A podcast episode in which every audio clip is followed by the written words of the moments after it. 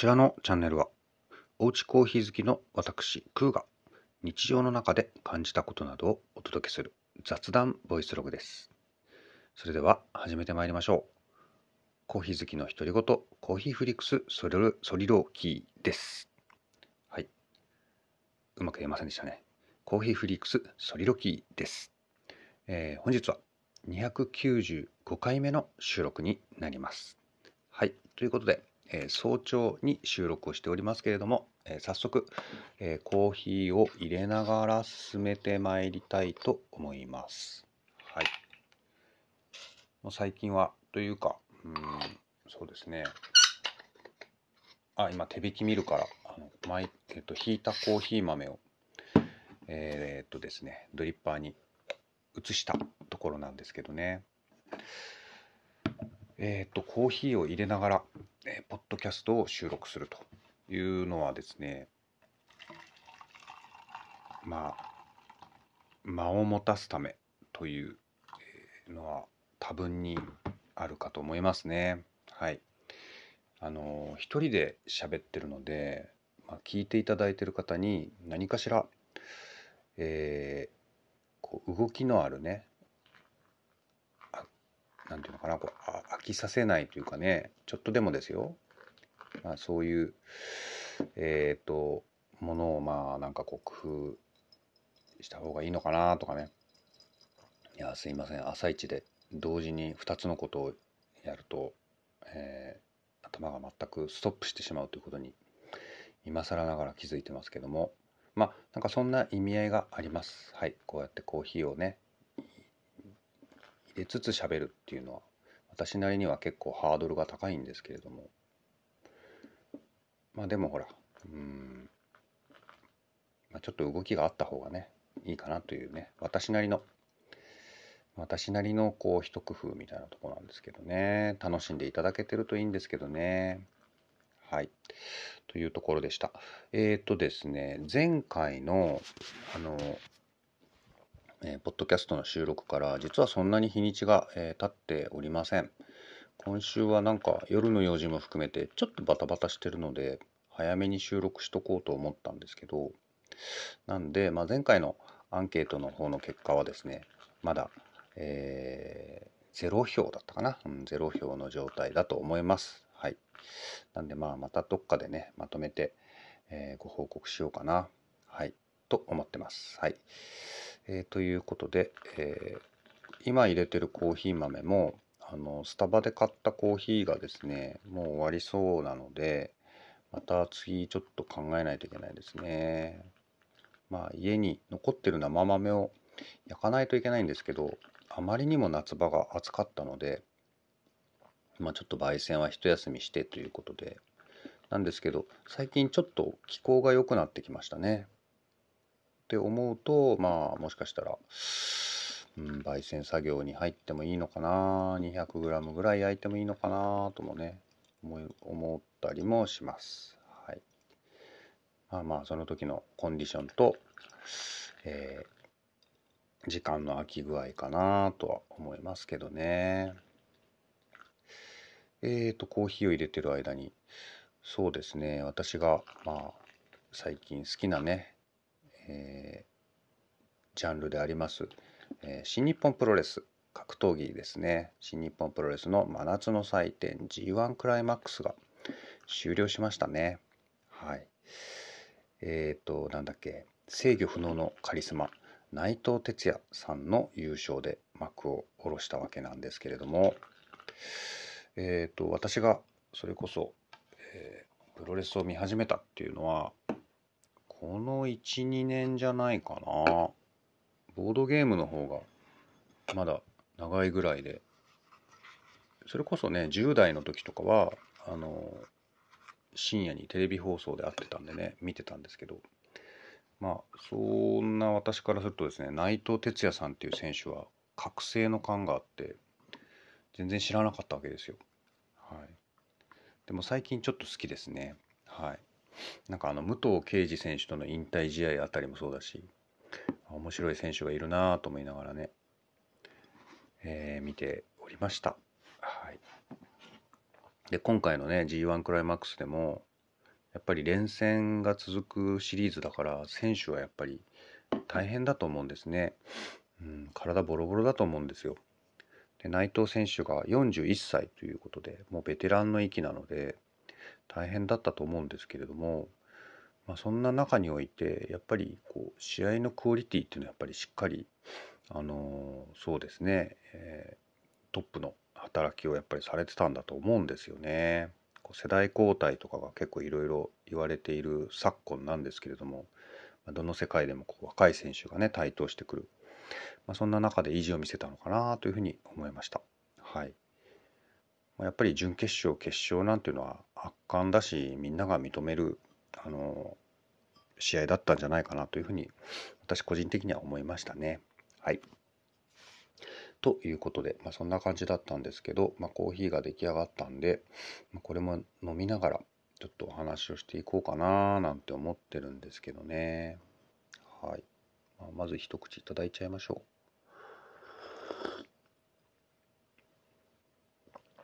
うん、ちょっと濃ゆめに入ってるけど、まあ、朝はこのぐらいでもいいのかもしれないな。うん。美味しい。うん。やっぱりホットコーヒーはね、美味しいな。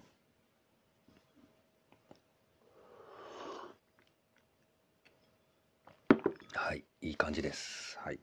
えー、っとですね。えー、と、映画を今週は見まして、本当に久しぶり。えっと、レンタルショップに DVD を借りに行って、えー、2本借りてきたんですね。で、まあ、私はレンタルショップに行くと、もう優柔不断が爆発してしまって、いつまでたってもうろうろしてるんですね。1時間ぐらいうろうろしちゃうんですよね。目移りしちゃうんでしょうね。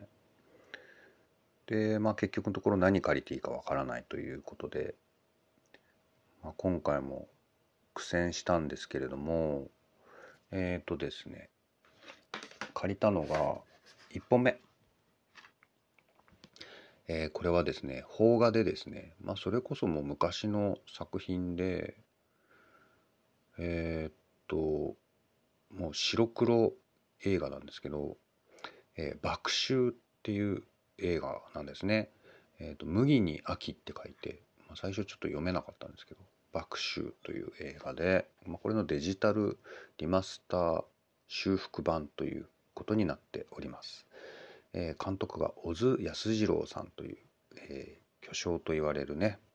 えー、日本映画の、え監督なんですが、で主演が原節子さんということでですねはいまあそんな渋い映画になってるんですけどこのオズ映画っていうのはあの海外でも、まあ、すごくこう評価が高いということでたびたび話題になりますね。はい、東京物語とかですかね。はい、サンマの味とかまあいろいろあるんですけど、まあそのえっ、ー、とオズ映画というのをえー、ちょっと見たいなというふうに思ったので今回見ていなかったこの「爆臭」という、えー、映画を、えー、見たところですね。はいまあ、最初ちょっとね白黒だったんで、うん、なんか面白いのかなと思ってま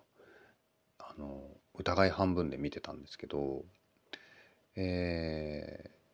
見終わってみるとねとてもあの面白い映画でした。はい、正直ちょっと当たりだったなっていうふうに思ったんですけどね。はいまあ、まずそのこの主演の原節子さんであったり、まあ、出てくる女優さんが、まあ、とてもやっぱり、うん、おしゃれで綺麗だなっていうふうに思いましたね。日本映画でねこんなに綺麗ににこう撮られている女優さんというのがね出てくるっていうのは、うん、すごいなというふうに思ったりうんでなんかこうあれなんですね。ちょっとこうんこのえっ、ー、とこうほら、えーと、シールが貼ってあるじゃないですか。レンタル。のね DVD 人情喜劇って書いてあるんですよああまあそういうジャンルの映画になるんだなと思ってまあちょっと当時のあの人がどういう気持ちでこのオズ映画を見てたのかよくわからないんですけどまあ言ったら寅さんとか、うん、あの釣りバカ日誌とかを見るような気分で見てたんですかね。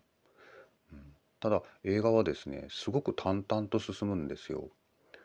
あの今の映画とかに比べるとあんまりこうなんかズバッとストレートにものを言わないというかなんかこう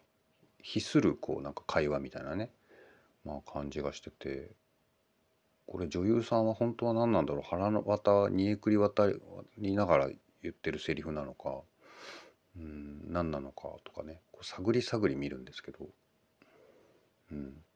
で若干のねやっぱりこう時代のこう変化みたいなのもやっぱり感じるところがあって結構その娘さんの年頃の娘さんのあの結婚の問題というのがちょこちょこ話の中で出てくるんですね。でその辺の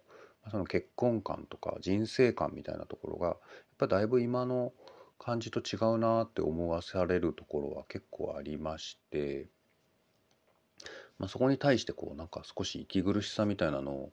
うん、感じる人もいるのかもしれないなとも思ったんですけど、まあ、それはさておきとして、うん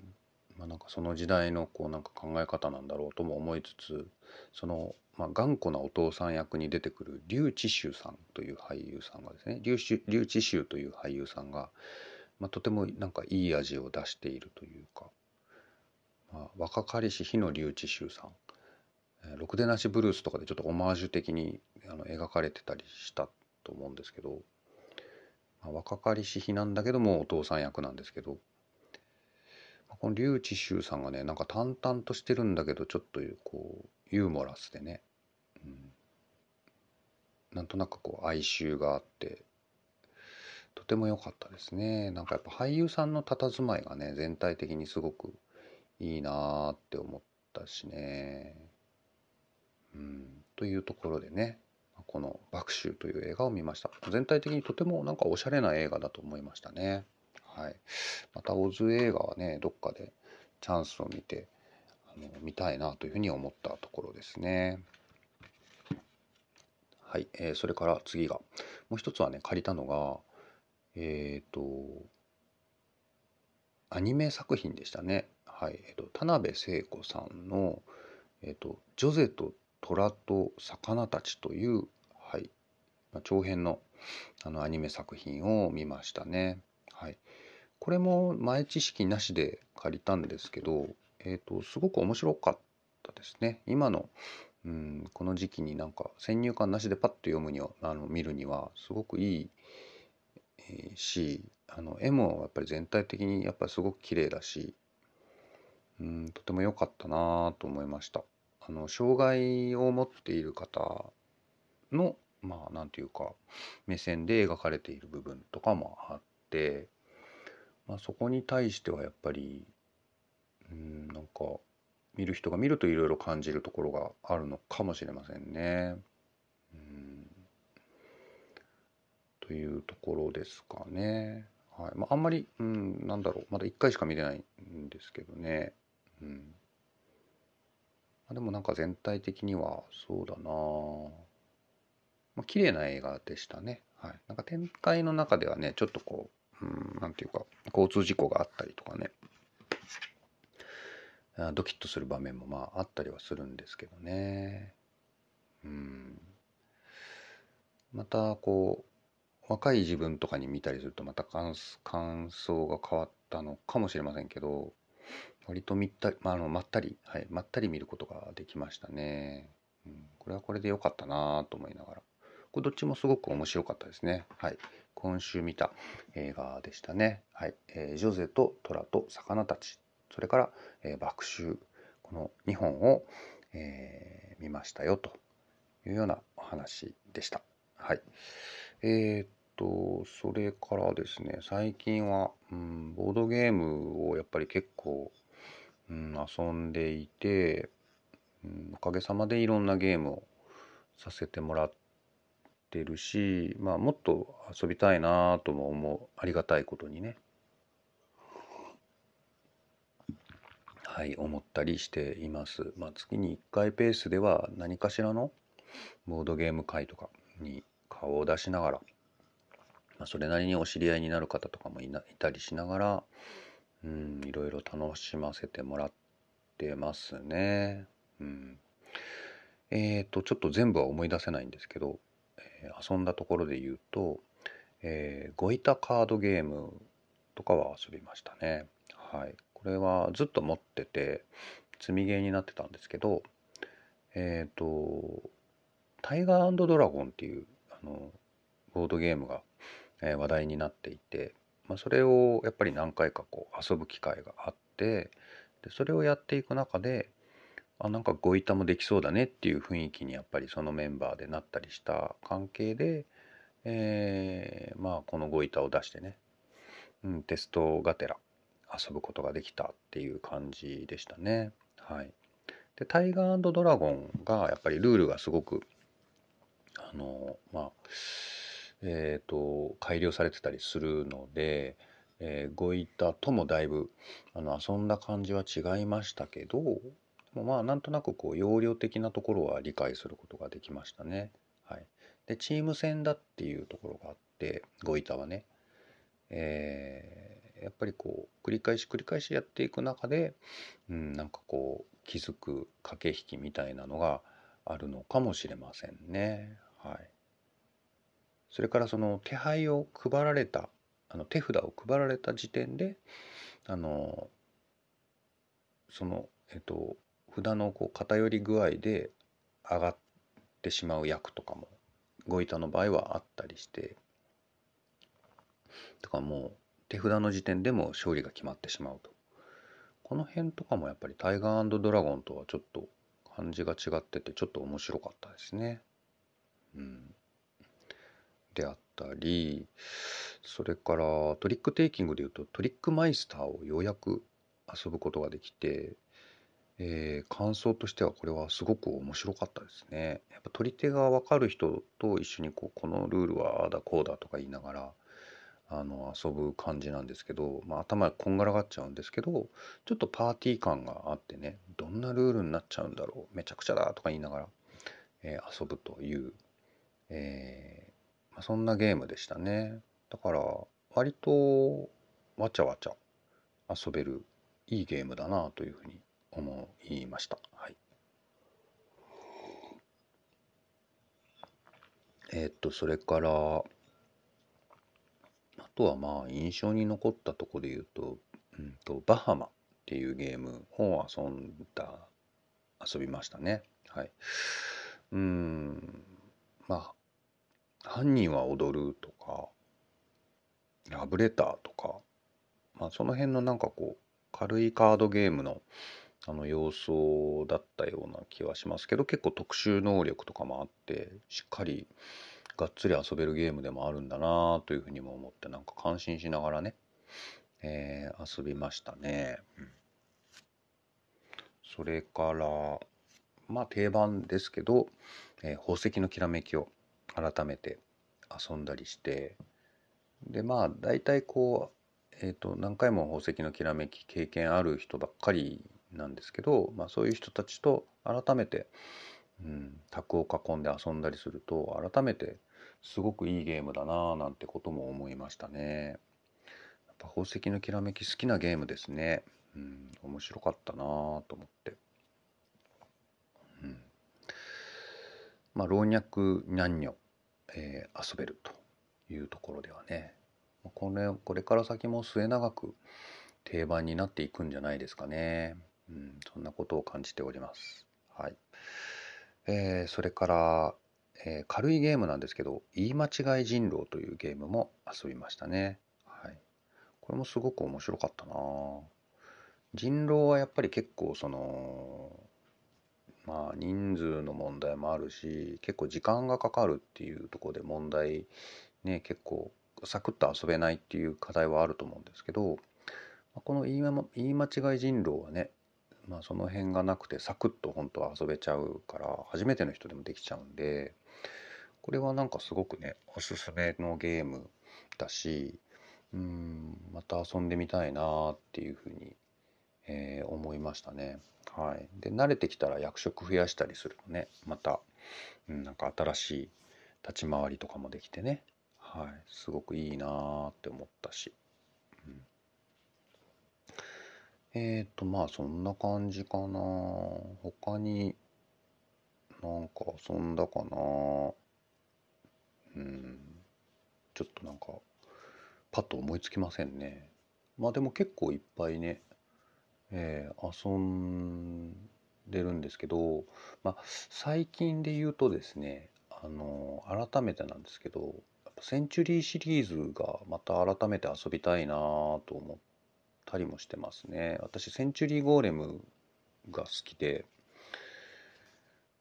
うんあれでまあなんか3部作になってるんですけどえっ、ー、とその、えー、2作目のあの東方山脈っていうのがあってね、まあ、これとかをなんか改めて遊びたいなとかも思ってるんでまあどっかでまたチャンスを見てね、うん、でこのなんか1作目と2作目を混ぜて遊べるらしいんですよ。まだやったことないんですけど。だから2作目しっかり遊んだ後で、えー、そのね合体ゴーレムを、うん、いつか遊びたいなというふうに切に思ってますね。でできれば3作目のゴーレムのやっぱり日本語版が発売してほしいなというふうなのもちょっとね気持ちとしてはね切にこう希望するところですけどね。はい。いやほんとボードゲームってね面白いですよね。それからえっ、ー、とまあ前もね触れてるんですけどファイユームっていうちょっとエジプトがテーマになってる、え、ボードゲームがあって箱が大きいんですけどなかなかこれ回す機会ないんですよ。でまあ最近ようやくスリーブを買ってあのスリーブ選びって結構難しいですね。カードがこうなんかうまく収まらなかったりするしででも結果的になんかあの余ったりするし中途半端な枚数が。だからうまいことこう消化したいんだけどっていつも思いながらねうんなってますけどね。まあ、あのファイユームはすごく面白いゲームでちょっとこうデッキゲームみたいなところもあるんですけどでもあんまりこう文字の依存みたいなのがあんまりない言語依存みたいなのがあんまりないからまあデッキとは言いつつ結構あのそうですねシンプルに遊べるし、えー、とそれからそのまあそのカードがねどんどんどんどんその、えー、と降りてくるって言ったらあれなんだよねその、まあ、要するに、えー、番号の高いカードはゲームの終盤にしか手に入らないようにできてるんですよね。でまあ要するにどういう能力のカードかっていうのが終盤になるにつれて徐々にこう分かってくるしあの新しいカードが出るたびにドキドキするというかえこれどういうカードなんだろうとかみんなでわちゃわちゃ言いながら遊ぶわけなんですけどこれがですねなんかそういうワクワク感みたいなのがまあこのゲームにはあったりしてそういうとこも好きだなと思ったりしますね。はい。まあ、なんかみんなでこうカードをめくる札をめくるページをめくるうん、ドキドキ感というかね。でなんかこのファイユームについては、えーと、拡張があの出るように設計をされているということなので、うん、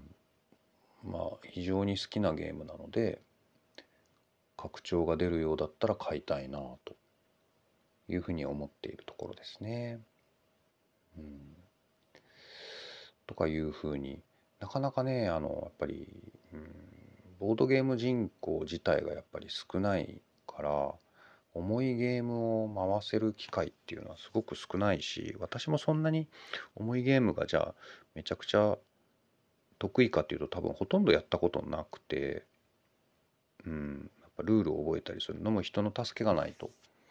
遊べない状況だったりするんでねかなりまあハードルは高いんですよ。まあでもそんな中でもやっぱりちらほらとやりたいゲームっていうのが出てきてるなっていうふうにまあ、うん、最近のボドゲ事情としてはね、えー、感じているところですね。はい。まあそんな感じかな。うん、まあ徐々にね、なんかお盆過ぎたあたりからまあ、まだまだ日中は暑いですけど気候が良くなってきたりもしててまあいろいろねなんていうかこう体調管理とかでこうえっ、とすごくこう宿泊してたのがふっとね一息えー、つく時間がまあ、うん、できたりね、うん、するような昨今ではありますね。これがだから9月に入って10月とかなるとまたうんなんかいろいろねこう出張って行ったりお出かけしたりできるのかななんてことをぼんやり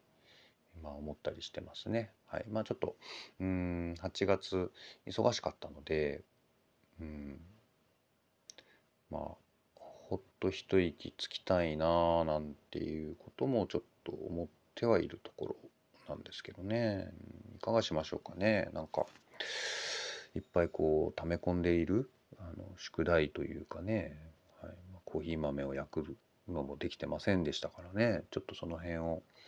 リカバーしていくっていうのに時間を費やすことになるのかななんていうことも思ってるんですけどいかがなもんなんでしょうかね。はい、という感じです。はい、あのそうですね。こちらのポッドキャストが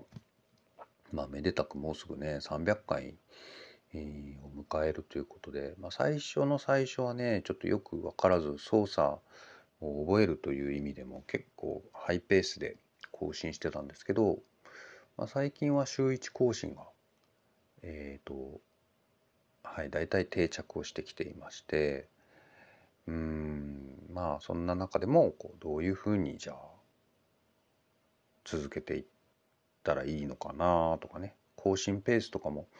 場合によっちゃもうちょっと話したりしてしっかり作り込んで喋っていく方がいいんじゃないかとか、えーまあ、いろんなことを思いを巡らせたりはしていますけど、えー、でえっとですねまあちょっと嬉しかったところではですね先日こちらのチャンネル、えっ、ー、と5000プレビューに、え到達しましてね。はい。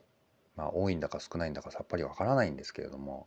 これもやっぱり聞いていただいてる人がいなければたどり着かない数字なわけですからね。うん。まあ弱小ポッドキャストとは言いつつもですね私にとってはですねやっぱり高い高いいただきですからね。はい。まあこの何て言うんですかね。引っ込み思案のあの権限みたいな人間ですからね。はい。ありがたいですよねやっぱりね。こうやって続けられてるっていうのは、うん、いいことだしこの伸びしろというかねもっと本当はこういろいろこう考えてお届けができたらいいななんていうこともまあ思ったりするところではありますけれどもね、はい。まあ、そんな感じでぐだぐだとお届けをしておるところなんですよね。はい。えー、っと、まあそんな感じで、はい、今日は終わっていきましょうか。はい。えっとですね、まあ最後に、えー、恒例の、えー、定番の、えー、コーナーということで、え、気になるボドゲコーナーということでお届けをしていきたいと思います。ここではですね、え私が所有する、えー、積みゲーですね。主にはね、遊べていないゲームの中から、あえて引っ張り出して、えー、ですね、えー、そうすることによって、このゲーム、改めて見ると面白そうなんじゃないかとかいうふうにして私のモチベーションを高めつつ、はい、また積んでるな長いなせっかく買ったのにという私のこう反省を促しつつ、はい、積みゲー消化につなげていこうというね、まあ、そんな自己満足のコーナーになっております。はい、それでは早速参りましょう。えーと、こちらはですね、まあ結構邪形は好きなんですよ、私ね。えーと、プレイ人数が2位から5人で20分間、えー、遊べる年齢は推奨年齢8歳以上ということになっております。はい。えー、っと、あこれ最近あのあれですねポッドキャスト界隈でちょっと話題になってましたね。NSV っていう会社さんの出版になってますね。あ初めて見た。NSV ゲームっていうのかな？うん。ですね。ロゴかっこいいな。はい。トランプみたいな。えー、で、えー、日本語版の出版はアークライトゲームズさんになっております。メイドインジャーマニードイツのゲームなんですね、えー、小箱のゲームになってますね。はい。えー、とですね説明文裏の説明文を読んでいきますと未知の生命との遭遇を目指して宇宙を探索しよう。外宇宙での長い旅の末人類とは異なる何者かからと思われるシグナルを受信したあなた方はその発信元を突き止めようとシグナルを追跡します。しかしシグナルは途切れ途切れで弱く何を意味しているのかまたどこから来ているのかを推測することも困難を極めます。発信元と思った惑星にたどり着いてもシグナルはさらにその向こうからやってきていました。そんな難解で弱々しいシグナルを何とか受信しながら乗務員は発信元の惑星を探り当てねばなりません。果たしてあなた方は未知への探求を果たすことができるのでしょうか？本ゲームは画期的なシステムを持つ情報限定式の協力型伝達ゲームです。皆さんの未知なるエキサイティングな体験を保証します。ということになってますね。はい、えー、作ったデザイナーさんがですね、シュテファン・ベンドルフさんですね。で、えイラストを描かれているのがクリスチャン・オッペラーさんということで、まあ、このタッグでの作品となっておりますが、これはですね、コンタクト未知への探求というゲームになります。はいえーまあ、このそもそものシュテファン・ベンドルフさんという方が、えー、何を作っているかというと「ザ・ゲーム」というね私が本当にボドゲの初期の初期に買ったとても好きなゲームなんですけど、これをデザインされたデザイナーさんということでねじゃあ面白いじゃんと思って買ったのがこちらのコンタクトなんですよね。はい、でまあそうですね雰囲気的にはですね協力ゲームで感覚をすり合わせるタイプのゲームなんでまあ、例えばですけど、まあ、ザ・ゲームもそうなんですけどザ・ゲームもあのコミュニケーション禁止でしたもんね多分ね。で、え他にザ・マインドとか、まあ、いずれも小箱ですけど、まあ、そういう類のゲームでやっぱ喋っちゃダメだと思うんですねこれね。そうそう。の中では結構なんか高度なやり取りをするゲームだったように、えー、思うんですけどね。はい。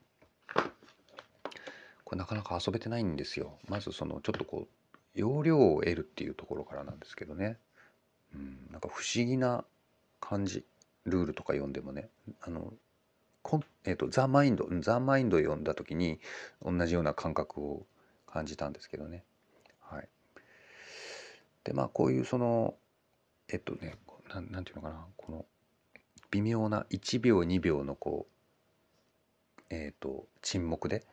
はい、距離感とかを表すっていうとこで言うと同じ時期にですね僕らロボロボタンっていう僕らロボタンっていうゲームを買ったんですけどこれとちゃちょっとやっぱり雰囲気的には似ていてでもロボタンの方が何ていうかこう全体的に説明がしやすいというかねはいえー、ところもあってこのコンタクトはねどっちかっていうとちょっとこうおざなりになってたというかそんな存在ですね。ですけど、まあ、ちょっと改めてね遊びたいなーなんてことを思っておりますけどね。うんはい。